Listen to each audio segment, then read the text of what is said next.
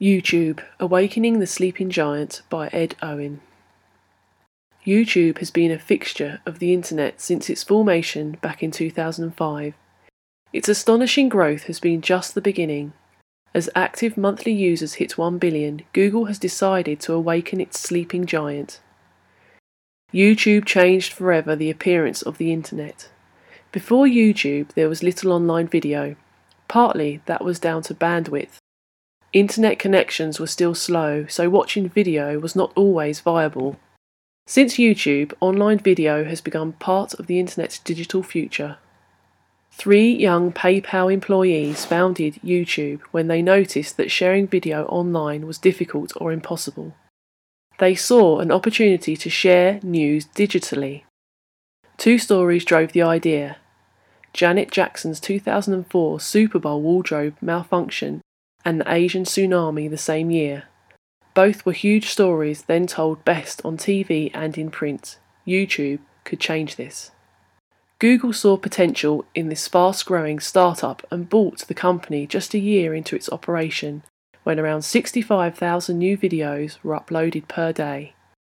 That was in 2006. Today, there are more than a billion monthly users, making it equivalent in size to Facebook. The stats are breathtaking 100 hours upload every minute, 6 billion hours watched every month.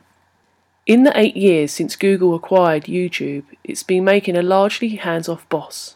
Ads have appeared so YouTube makes money, but for a site so vast and so used, it's nothing compared to the parent. According to Google accounts, YouTube revenues grow by 65% per year, up to $3.24 billion in 2013. It sounds a lot, but that's before paying its content creators and is less than half Facebook's $7.87 billion revenues, and it's only 7.1% of Google's total revenues, which rely heavily on search. Google has recently launched two new schemes to promote YouTube.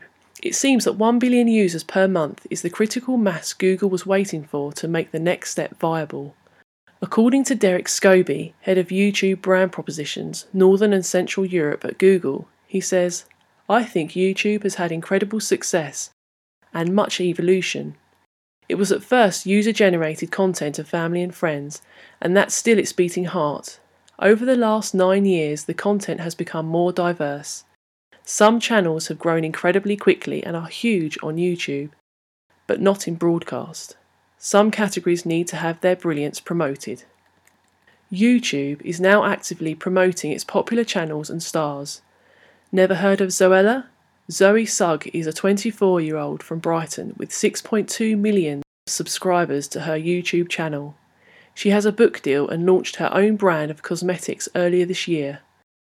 She reputedly earns six figures from display advertising alone. Many such stars are unknown to the majority, and there is significant potential for crossover to a mainstream audience there has been an evolution of video content, and we need to accelerate understanding, says Scobie. YouTube hosts creatives people may not have yet considered. We will see the blurring of video online and anywhere else. We will see natural growth and keep growing our user experience. The future is bright for video overall, he says.